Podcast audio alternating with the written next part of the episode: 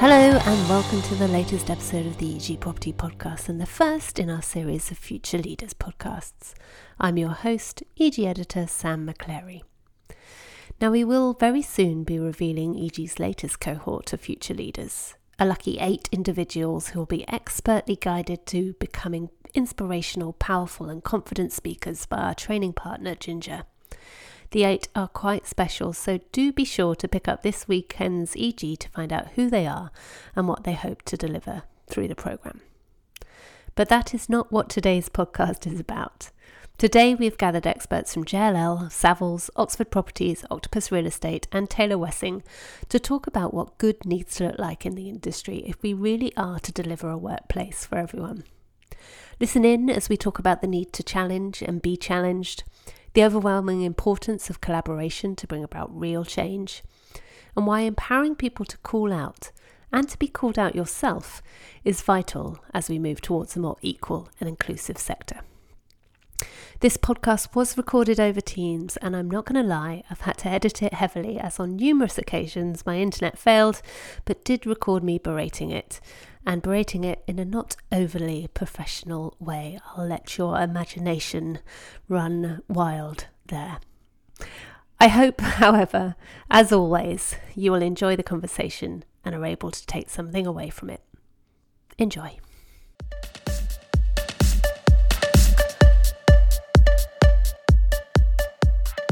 Joining me on the EG Property podcast today, I have uh, five guests um, to talk about um, something that I hope everyone knows by now. I'm really passionate about. Obviously, the D&I agenda.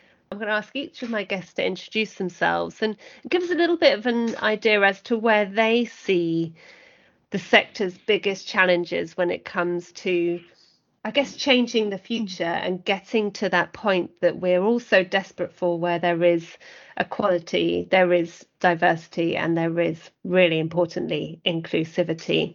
Thank you. So I'm Katerina Kamakamis. I'm an investment associate in Joanne McNamara's team at Oxford Properties, where I've been for two years.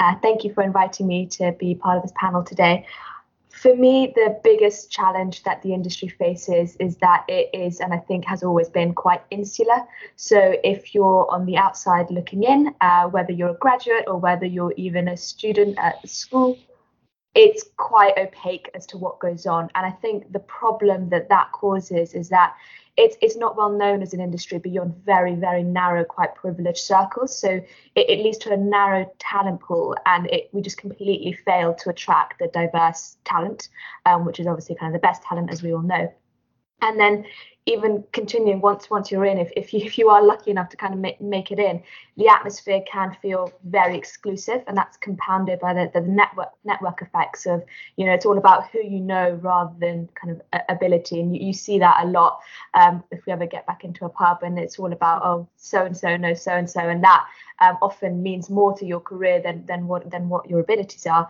I think there's an unbelievable focus on a on a narrow set of hobbies, which can have a slight ostracizing effect on others. And that, not to be glib, but it is um, a real trend that I've noticed that it's all about golf and tennis, and it's and it's that just reflects the fact that the the talent that we attract is from a very narrow set of people in the country. That's quite a list, but it's a really, a really good list, and, and something that I'm sure we're going to continue to discuss discuss um, throughout today's um, podcast. Um, thanks, Katerina. Uh, I'm next going to hand over to Emily. Hi, my name's uh, Emily Woods. I'm head of finance for UK and Ireland at Jones Lang LaSalle, and I'm also the gender balance sponsor to the UK board. Um, in relation to challenges, I think that the industry needs to be aware that this is their challenge to face. It's not just a challenge for the individuals and the minorities that are impacted. And I think whilst education and training has changed the mindset of managers and leaders, it hasn't necessarily filtered down through all levels of the organisation.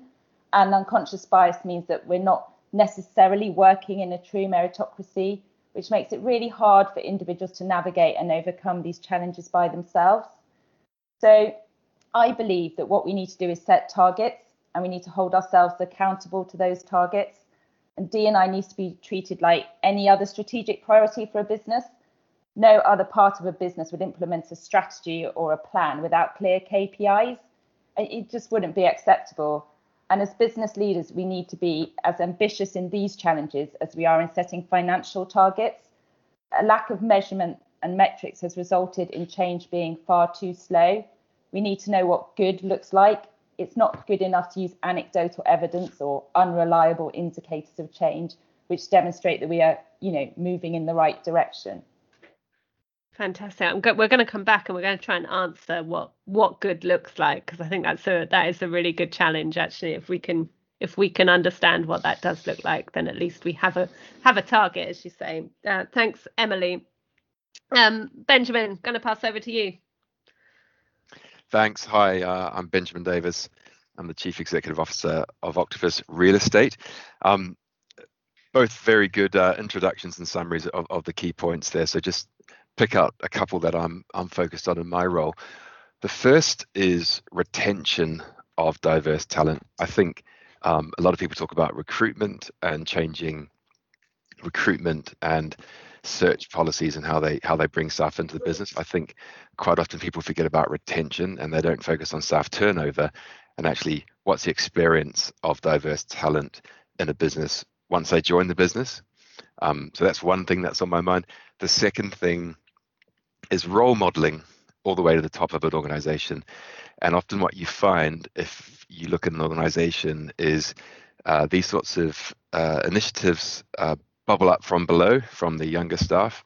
Um, and I think it's incumbent on leaders to make sure the change happens in both directions and it's actually fully ingrained from the top down, not just from the bottom up. So those are those are my two areas of focus at the moment. Fantastic. Thanks, Benjamin.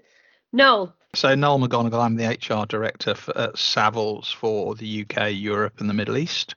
Um, I, th- I think um, for me, it's it's one of the points that Katerina mentioned. It's about getting the word out in, in the widest possible sense to communities about property as a career, um, and and we have all been fishing in a very narrow pond before, and and in and it has been proven from the various surveys that you've run, Sam, and others that you know that that's been a barrier to entry. So it's how do we make ourselves attractive to the talent out there so that we get the best talent that we can. I think there's a there's a definite um, big piece of work to be done around that messaging around how attractive real estate can be, isn't isn't there? Um, again, something else we'll we'll come back to in this conversation. But uh, last but by no means least, uh, Emma. So I'm Emma Oakley. I'm a partner at the law firm Taylor Wessing and co-head of our real estate sector group. Um, so I suppose I'm straddling two uh, sectors, real estate and the legal one. Um, and I think the challenges facing the legal one are perhaps slightly different. Um, so, in terms of um, attracting talent and recruitment, uh, the legal profession has been doing pretty well in terms of attracting uh, women, at least, for um, a number of years now. Um, so, the issues when it comes to gender diversity have been more around progression um, and that role modelling at the senior level. Um, but I think when you then broaden it out and look at other types of diversity, the legal profession is, is not doing doing so so well, um, and there are some real challenges in making sure that we recruit from a diverse pool of people. Um, and I think um, people, you know, understand law as a career. They know what it is, and perhaps that's slightly different from the uh, real estate industry. But that still doesn't mean it's a, a profession which is currently um, accessible to all. Um, so, to my mind, I think you've got that piece around progression, uh, which is the key one, but also access to the industry as well uh, and making sure that we, we're mindful of all types of diversity when we're recruiting. Fantastic. So um, going around there, there are a lot of um, sort of shared challenges, I suppose. We're they're all, all quite aligned on on what the challenges challenges are. And you know, one of the other questions that I was really keen to to draw out from this conversation is is how if we know now what those challenges are, how do we challenge ourselves as an as a whole industry to start to to fix them and how do we work together Um, and this goes to your point, I, I suppose, Noel, about um, you know sort of making the industry attractive and getting that message out. How do we work together to really um, turn those challenges actually into opportunities and and and and seize the opportunity that they that they throw up? So, um, Noel, I guess I'll go I'll go back to you first on that. Yeah, I, I think I suppose like a lot of these things, the frustration is the pace of change and how quickly you can make all of this happen.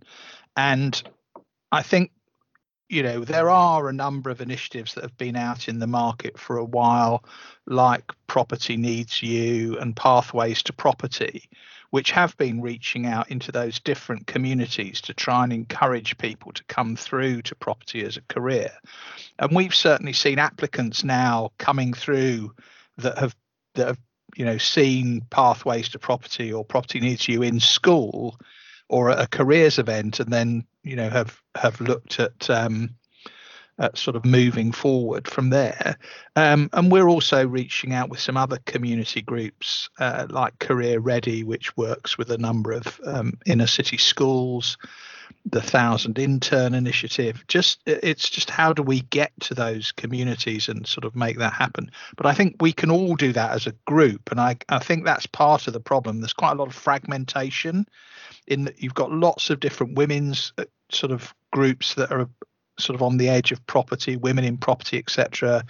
You've got um, BAME in property. So it's how do we sort of get all of us working together to to get a positive message out to the communities that we're looking to target. Um, and I think that's that's probably the the big challenge. I think then when you get the people in, you've got some of the challenges that Ben mentioned about you know making sure that uh, and and Katrina did as well. Katerina, sorry, um, you know about making it look and feel like the place that somebody wants to be and stay. Um, but yeah, for me, first of all, it's getting out there and and making this career obvious to people and attractive. Katerina, you, you talked about it being a really in, insular um, sector and that being one of its biggest challenge, and you know that the talent pool that we are fishing from is is really really narrow. Do you agree with Noel there that there are ways that we can broaden that? Definitely, to... definitely. I think the issue is though that you don't see immediate change. It, the, the most efficient uh, solutions don't yield the, the most immediate change. So I found that what works really well is going into schools and speaking to um, assemblies of year 10 or year 11 students before they've picked their A levels, before they've decided where they're going to go to university, where they might do an apprenticeship, and actually explain to them of all the opportunities. Because the problem I find is that when you speak to uh, students aged 15 or 16, to them the industry is either an estate agent or it's banking.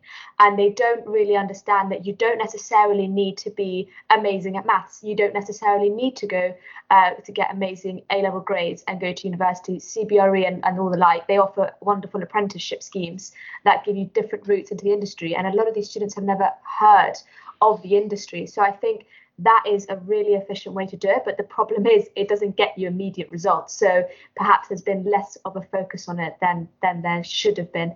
And the other thing I just wanted to add to um, Noel's point about the groups and the kind of the women in the women in property and the uh, BAME property groups. Um, what I find this the, the issue I find with those is um, their intentions are obviously excellent and everyone who attends them um, is clearly very passionate. But the problem I find is that, for example, you will attend a women in properties um, luncheon or, or talk or something, and you walk in there and it's 95% women. And you always look around and you go, I didn't know there were this many women in the industry, and where have all the men gone all of a sudden? Um, and so I just think it's really important that it's kind of everyone, as kind of a, everyone from the industry is active in the groups, not just those ones that affect them or, or relate to them. I think that's a really important point. Fantastic. Thank you. Emily, you were nodding along there.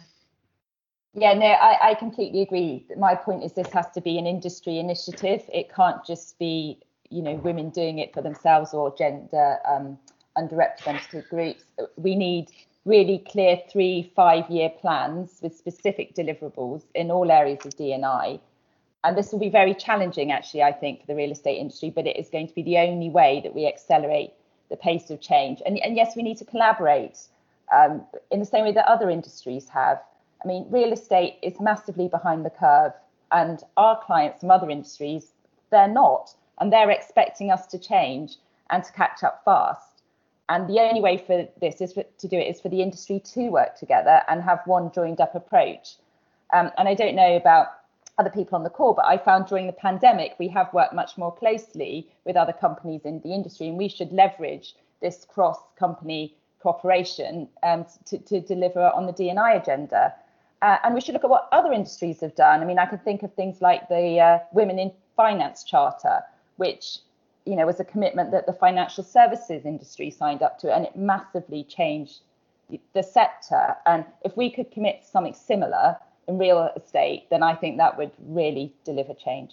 And I think it has to be cross sector really across sector doesn't it because we see you know the consultancy world doing doing its bit you know the investor landlord um world doing it bit you know the legal profession uh um probably a bit bit ahead as, as you've, you've said particularly on gender emma. So but we need to come together as the the built environment and have that single voice and that single um goal don't we? And um I, i'm also really interested um especially um, Benjamin and Emma, you both mentioned retention and progression uh, being one way that we can we can help sort of rebalance, I guess, this industry. Because we do see, particularly from a gender perspective, we're not doing too badly on attracting um, equal amounts of women and men into the industry, but then it all goes wrong, doesn't it? So Benjamin, how, what what are you doing at Octopus to make sure that you're retaining people, and and what lessons could you share, or would you like to learn from from others here? Yeah, that's a really good point. Um, I think often companies get the front end bit right, and it's actually much easier to to get the front first bit right, which is broadening your pool, broadening your hunting ground, bringing in a broader range of people. Um, but actually, what's it like for that person when they land and they're still dealing with uh, the sort of historic effects of you know pale male stale environments which are broadly you know where real estate is today um, so what do we do about it um, we've got a number of schemes so one of the key things we have is mentoring so we make sure when people land and it's not just people from a diverse background it's, it's in fact any, anyone who joins but particularly people who uh, come from a diverse background we make sure that they have a strong mentor to work with them um, to sort of take them under their wing show them the ropes um, and sort of be their sponsor because it can be quite daunting coming into an environment where um, perhaps you are uh, not in the majority. Um, so that's a key thing. Um, we have a number of things just in our DNA as a business. So we have a really strong feedback culture. Uh, so people are, are sort of encouraged to give feedback uh, in all directions every month, and we kind of track how much people are doing. We target people not just on the what, so they're achieving their business objectives or their targets, but on the how, which is how they go about it, you know, how they conduct themselves, how they behave, do they make offers to help, um, are they the sort of person you know you want to work with and the sort of person you, you want to have in the organization. Um, we also have a whole range of uh, policies and benefits a- across the group, and it is a much broader group than just real estate because we've got ventures and renewables and other other financial services areas, but things like um, you know, shared parental leave and flexible working, um, and a very flat structure where I, I can say to anyone when they join, just speak to me whenever you want. Just message me or come up to my desk or call me. I'm always around. So, uh, and the same goes all the way to a group CEO. So we don't have the sort of strict hierarchical uh, way of thinking about the group. And if someone's upset about their manager or they're or they're in a bit of a a, a rut, they can just speak to anyone and then and, and sort of empowered to do that. I think last point is we've got a whole range of sort of uh, well-being and mental health services, so career coaching, counselling, confidential lines people can call up and get help and support, which doesn't feed back through your manager, so it's all kind of external to the business, and we get uh, anonymous uh, stats on how much that's used, and actually it's it's it's well used, uh, which, which is something we're really proud of. It's something that people really value.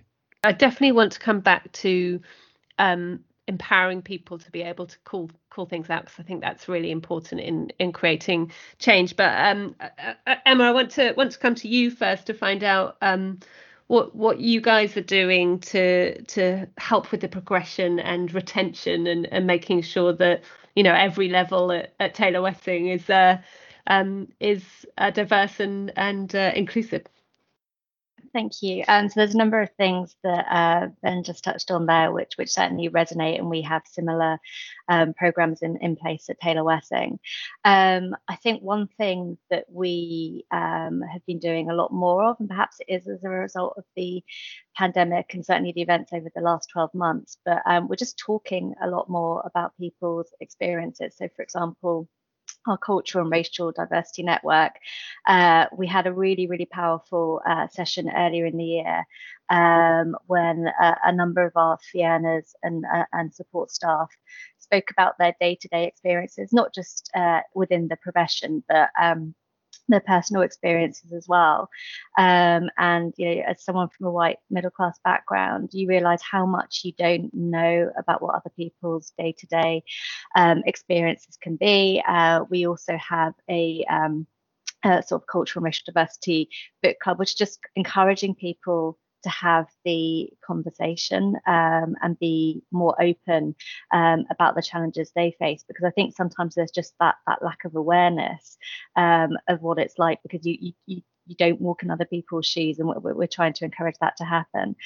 Um, in terms of uh, sort of promotion. Um, I, I, think probably over the last five years, we have been very focused on gender diversity specifically. So identifying those internal candidates who we think um, are fantastic prospects for promotion and making sure um, they get the support and mentoring and external coaching uh, that they need to really fulfill uh, their potential. That's been a huge thing for us. Um, and I think coming back to the theme, of challenging. Um, we've also been focused as well on lateral hires um, and senior lateral hires as well, um, because we would typically find that when we were searching for a particular sort of senior lateral hire, recruitment agencies would say to us, "Really sorry, but there's just no women out there who are interested in this role. But here's, you know." A group of sort of 10 men who would be fantastic for it. And that's where we've really had to push back and say, no, that's not good enough. Um, we want you to bring us, you know, a, a short list of a, a, diverse group of people. And yes, that has been for us over the last five years, I say, focused on women, but, you know, increasingly making sure that we we, we challenge uh, when there's um, when there's scope to do so. And we have, as a result, um, really evened out. We've made a number of lateral hires over the last 12 to 24 months, and it's been much more balanced balance between the genders than historically ever has been. So there's there's a, a, number of things that, that we can do, and I think a number of things we recognise that we need to you know keep doing better and, and, and continue to to make the challenge. Uh, I thought it was really interesting, Emma, with you saying how you were pushing back when recruiters would tell you that well there's just no one no one out there and i want to talk a bit more about um, not stand not standing for um, the status quo. To steal a, steal a quote from um, from JLL, uh, uh, um, Emily, um, what do we do to ensure that everyone feels empowered enough? Uh, Emily, I'll, I'll, go. I'll go to you as I stole the JLL quote.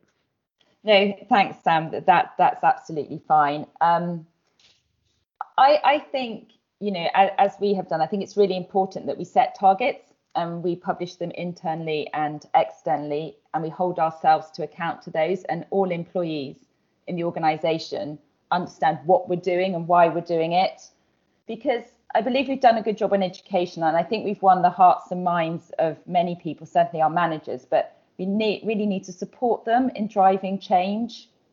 So, I mean, just looking at JLL, a number of initiatives that we're doing is uh, 360 feedback on all our senior leaders so kind of holding them to account and to behaving in an inclusive way. All employees this year and going forward will have D&I objectives and they will be measured against them at the end of every year. Uh, all senior leaders um, have had inclusive leadership training and we're looking before the end of H1 to roll that out to about a thousand line managers. Um, the aim of the training is to focus on how to overcome bias and how to create inclusive teams. It highlights acceptable and unacceptable behaviours and gives individuals the tools that they need to address this and to speak out. So for, for me, it, it is about education, but it's about creating that environment where people feel that they can put their hand up and say they feel uncomfortable, but also educating people to what I go back to what good looks like, you know, what behavior we should be expecting. So they have a barometer, you know, that they can they can they can use. There was a, a really wonderful story, um, Noel, that came out of Savills actually um, in a conversation I was having with um, Gully about reverse mentoring when one of his mentors said that when they came for an interview at Savills, it was during Pride Pride Week, and they had never felt comfortable really talking about their personal life at work because they just they just didn't. Um, but when they saw pride flags, there there was just suddenly this feeling that um, of a a hand on the shoulder saying, "Oh, do you know what? It's so it's okay here." So it's those um sort of it doesn't have to be verbal all the time, does it? The to um, show people that places are inclusive and what behaviours are are acceptable and what behaviours aren't.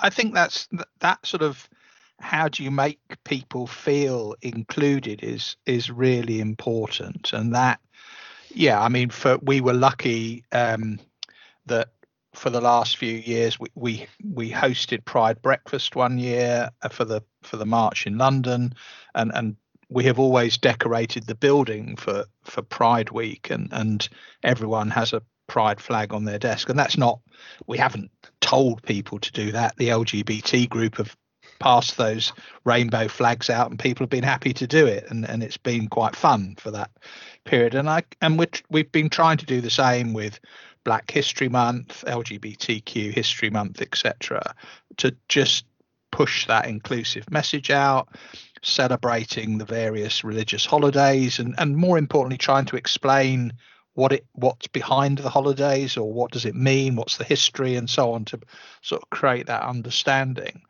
um, but actually the reverse mentoring is probably the thing that's making a, a, big change at the moment so what we've done is got all um, each of our D&I groups has a has a board sponsor. That board sponsor is being reverse mentored by um, a member of the D&I group. So James Gulliford, as as you featured um, in your uh, in your sort of article, um, and it's that walking in somebody else's shoes. It's sort of, it, and they're all m- much more junior people, young people in the organisation, eh, trying to explain, you know, what the lived experience is of being either from a black background or from a gay background and how their life has been impacted, how they've experienced life and how they experience life in Savills. And I think that sort of keeps us honest in terms of sticking with, you know, what we say. And and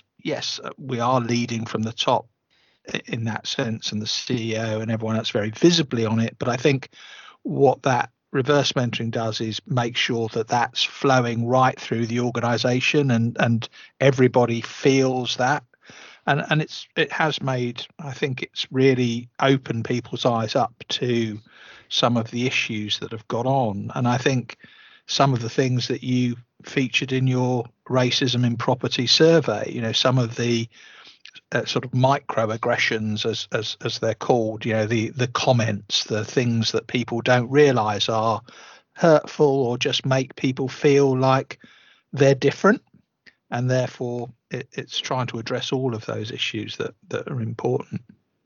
And how um ben, benjamin this is for you because you talked very much about having a feedback um culture at, at octopus which i think is probably a really difficult thing to to to do so well done for for creating it. How do you how do you really make everyone whatever level they are feel able to feedback and say you know say if you accidentally said something that um, was um, felt by someone else to be inappropriate how, how do you create that culture where someone can say hang on a minute that you know i'm not comfortable with that it's a really good question because invariably people think it's a career limiting move to, to give that sort of feedback, right? The further up the chain you go. So I think um, one of the key ways we do that is we we try to get everyone in the company, but especially people in, in senior roles, to admit when they get things wrong and to say sorry and, and to be humble and to and to uh, you know fess up if they get something wrong. Really, um, that's a really key thing. And I think the other way is by giving feedback. So if you give direct, valuable feedback to someone, um, and then you ask them for feedback at the same time, or maybe uh, you know on another day, um, you're sort of empowering them to do that. Another, another thing I do is I talk about, um, I kind of tell stories about the best feedback I've ever been given. Some of it's pretty punchy, and people are almost thinking, "Wow, like you're, you're happy to talk about that in front of the whole of the business." and you're therefore saying, yeah, I, I, received this feedback, didn't like it, but it was it was uh, it was fair and it was true, and and I I received that and I took it on board, and uh, I changed my behavior as a consequence, and and so you're sort of giving permission and empowering people to, to do the same thing, which I think's um, you know really really important. You can't have all these things just being done by uh, all the young people at the bottom of the organization, and it's on the flip side the most corrosive thing you can have in any organization is all of this stuff bubbling up and then the people at the top of the tree just kind of smirking and playing along because that just undermines everything so it's one thing that i have zero tolerance for if there's any of that anywhere in the company um, it's so serious because you can undo so much hard work just by one smirk or one person just going along with the motions in a very senior role um, so that's that's something I'm always really uh, really keen to keep an eye out for. Luckily, we don't have that, but you know, there's always a, the tendency for some for some situations like that to sort of unfold, which you need to just be on top of. It's it's great to see. Listeners can't see this, but everyone on the screen is nodding really really hard at that. So it's it's really really good to to see. One of one of the other things that and and Katerina, you mentioned this, and I think we don't call this out en, en, enough, um, and we should, which is how in real estate it is often who you know, what sports you play that enables you to move up the career the career path and and that you know it's not based on actually on on talent um, always. And the word that um, more and more people are using with with me these days is it's not it's it's not based on resilience and how how resilient someone is should be one of the the greatest um, attributes you could have in in any any career. So i'm really keen to to hear from you what you think we should be doing to um, sort of balance things out there yeah, I think it's. Uh, I said that I didn't mean to be kind of trite because it, it does seem like quite a minor thing. Like, what does it matter if, if people like golf and talk about golf all the time? And obviously, of course, that's fine. and every, everyone's got their hobbies, so it's not to say you're not allowed to talk about golf. Um, it's it's just that there's there's certain things. It manifests itself in certain ways, where, for example, first of all, you have this phenomenon that we all know about, where there is terminology that is used that is just fundamentally lost on a lot of people. And so I'll often leave a meeting and say, well, I didn't understand this, this, and this. And of the of the 10 things that I didn't understand that I need to check with someone on my team, half of them are sports references that I just didn't get. Um, the other the other thing, and this is you know to, to kind of move on to a more serious point, the the most fundamental thing that we can do is just build and create a culture where that kind of stuff doesn't matter. So, for example, everyone can um, have all have all that going on because that is just fundamentally what people like to do. Um, but it's it doesn't mean it doesn't necessarily mean that it's exclusive of everybody else, and it doesn't mean that if you don't happen to have the same interests and hobbies and um, do all the same kind of things on the weekend as, as, as your as your colleagues, it doesn't ostracize you, and you will still get along. And importantly, to to Ben's point, when you have such a strong culture um, I know with absolute confidence and certainty that I could uh, give feedback to anybody senior in our European business. Um, and I know that that would be taken on board, and not just taken on board, but it would be really kind of respected and appreciated that I had been able to call a specific uh, behavior or tendency out. And that only exists because we have such a strong culture um, where I know that all of our senior leaders, this is an absolute priority for them, and they are not just paying lip service to inclusion and diversity. They truly care for it. I, th- I think that brings us to a really great rounding point, and we we started at the the beginning saying we'd come back to what does what does good actually look like, and that you know the title of this podcast is challenge, collaborate, and and call out. Um, so uh, which which I think is part of what good looks like if you're able to do all of those things. But really keen to hear from everyone what they what their good looks like and and um, hopefully it will all um, it will all be pretty similar. So we'll know what good looks like for the industry, and we can collaborate on that and and really get to um, not good, but but great. Um, I'm going to start, Emily, with you. What does good look like? So I think I'd like to bring this on a personal level. I, I have a son and I have a daughter. And so for me, what good looks like is they both turn up at JLL or any other company in the real estate sector, and they're both given the same opportunities and they're treated exactly the same. And it doesn't matter whether they're a boy or a girl. So for me, that's an example of what good looks like. And both of them would be equally attracted to real estate as a career. Absolutely. Absolutely. Fantastic. Thank you. Noel. Um, yeah, I, this this is going to sound a bit trite, and it's a bit of a stock statement, but I think for me it, it is what's important that that people coming to work in our industry can bring them whole selves to work and be themselves and their character and everything else. And and they feel comfortable they feel welcomed and they can be successful. Um, and, I, and for me that that's sort of it. You know i know it's it is you know bring your whole self to work is a bit of a sort of stock statement but i think i think that's the the, the thing you want. You want everybody regardless of their background their sports ability or anything else to to to feel that they're they're welcome and they can have a great career and enjoy themselves and prosper to, pick up on, I think what Noel was just saying, I, I, think about 10 years ago, a lot of diversity initiatives were focused on how you correct the individual and what the individual can do differently to help themselves perform better and fit into the, the culture better. Whereas I think now there's a lot of acceptance, widespread acceptance that it's not about changing the individual, it's about changing the culture.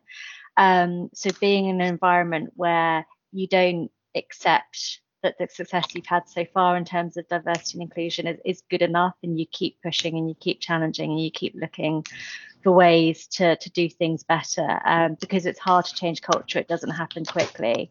Um, i think particularly in industries like real estate and uh, the law where they're, very traditional industries. So yeah that just that sort of that, that constant challenge um, and constant ways of looking to do things better is to my mind what's what good should look like and, and what's most important think Noel nailed it. Um, it it's uh, it's real estate being a sector where people don't have to feel they're acting or play acting at work. They can just be themselves, turn up to work, talk about what they like, what they do, what they did on the weekend, um, and uh, and that's acceptable. And in fact, it's a sort of industry where people feel they can they can do that and their whole selves embraced. That's that's it in a nutshell for me. Yeah, I think that um, it, and it's not easily achievable. But I, I, think the the real achievement is when we can all be sat around and we we we aren't sat here saying, "Oh, what are the biggest challenges?" Because it, it's kind of it's not a it's not a problem anymore because it's not it's not as noticeable, it's not as obvious, and it people don't feel excluded. And we do have a workforce that represents the kind of country's population, and people can bring that their whole selves to work. So so really, I think what what, what perfect looks like is um, when it's no longer something that needs to be discussed because it's already been solved. And then on the way there, what does good look like to get you there? It's having a really strong culture.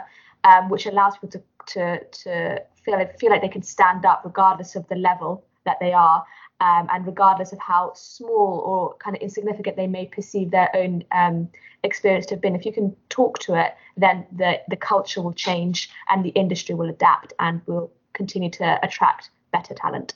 I'd lo- I love that in that we will never, you know, good is not needing to talk about it because there is no problem any anymore. And I think that's a really it's a really great ambition. And you know, if there are, ever is a a, a, a, joined up goal, a collaborative goal. It, it's to it's to get to get to that. I think these are the kind of discussions that I think could go on forever because we've got a lot. We have got a lot of work to do, um, but it is really great to see so many people across the industry really committed committed to this. And i am optimistic that um, one day we won't have to have to talk talk about it. Um, but thank you so much for for joining us on the podcast today. And um, we'll look forward to the the next discussion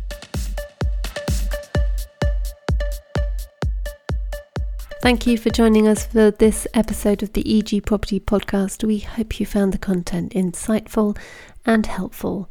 If you'd like more of the same and to keep up with all the latest news, views, analysis, and research that the EG Group has to provide, be sure to sign up to all of our property podcasts and subscribe to Radius Data Exchange for unlimited access to all of our content and comprehensive commercial real estate data.